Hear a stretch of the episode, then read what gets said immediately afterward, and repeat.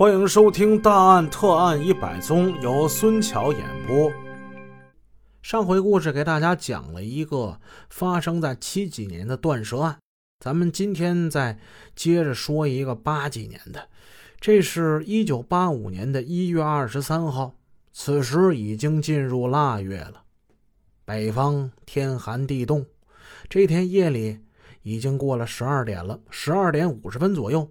城东十余里的塔上乡派出所李所长突然打来电话，该辖区内刚刚发生了一起强奸案，歹徒被受害人给咬断了舌头。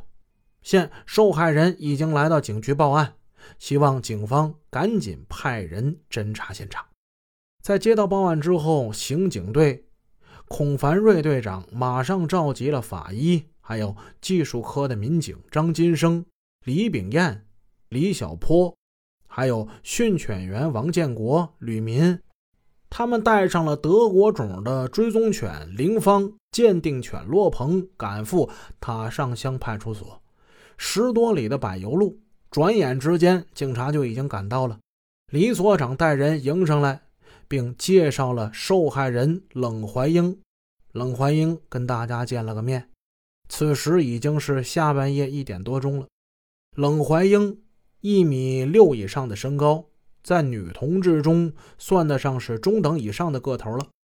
三十岁上下的年纪，胖墩墩的身形，健壮利落，圆脸大眼睛，面色红润整洁。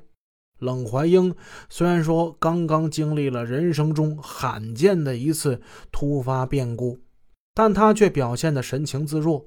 毫无惧色，他的衣服、头发丝毫不乱，没有受到惊吓之后的那种紧张神态。办案民警也是不禁暗暗称奇呀，暗中给他挑了个大指。这名妇女，她不但保护了自己，自身未受侵害，还把犯罪分子给咬了，导致其逃走，并留下了关键证据。要说他的经过呀。他是这么讲的：自己呢是乡政府北边一里地，那个地方叫冷庄村的村民，在三里路外的社办工厂上班。他们这厂子生产的是缝纫机架，他是一个油漆工，每天晚十二点钟左右下夜班。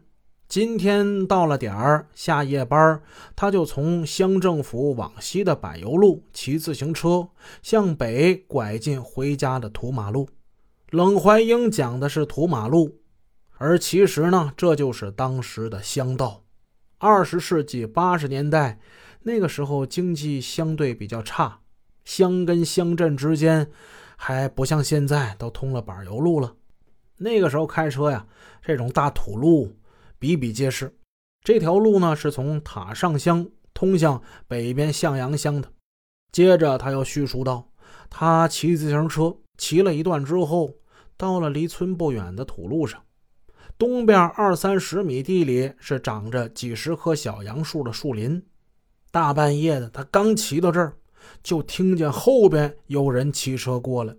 他当时没有太在意，没有回头。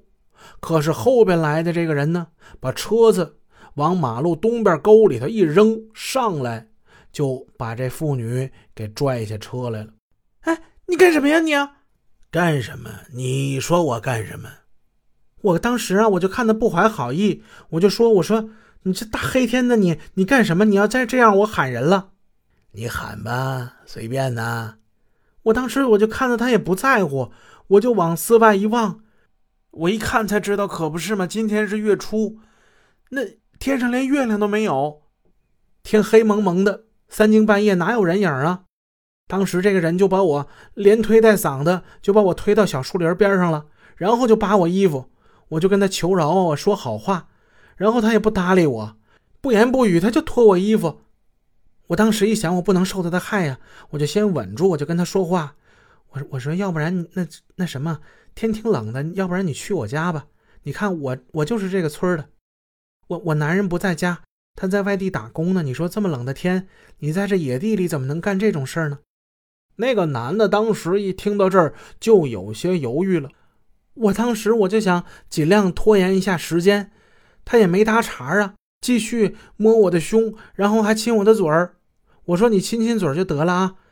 我当时没反抗，我就假装顺从他，脑子里就想怎么个法儿，我我得跑开呀。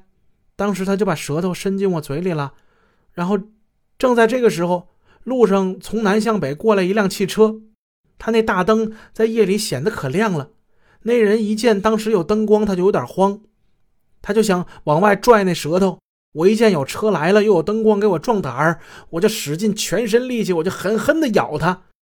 然后我这边咬，他那使劲往外拽，就咔的一下，他舌头就被我咬下来了。其实我原意就是想假装顺从他，然后把他咬疼了，我好跑好脱身。没想到真给咬下来了。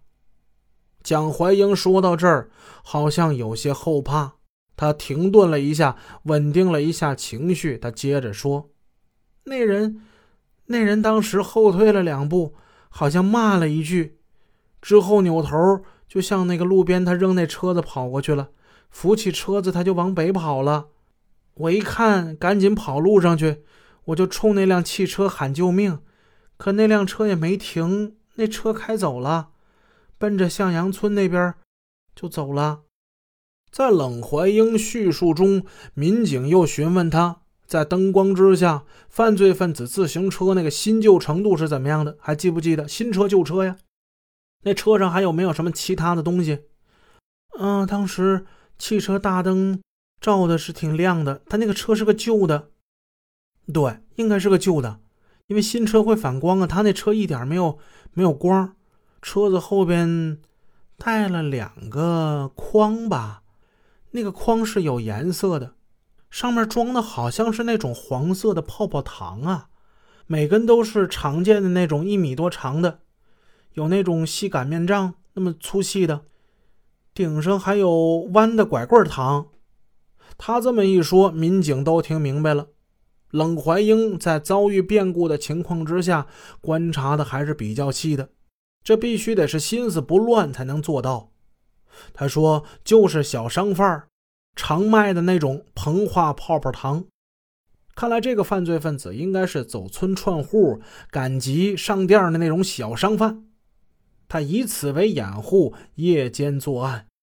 冷怀英同志啊，你提供的信息很重要。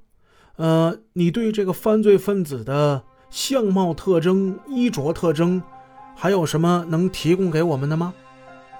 本集已播讲完毕，感谢您的收听，下集见。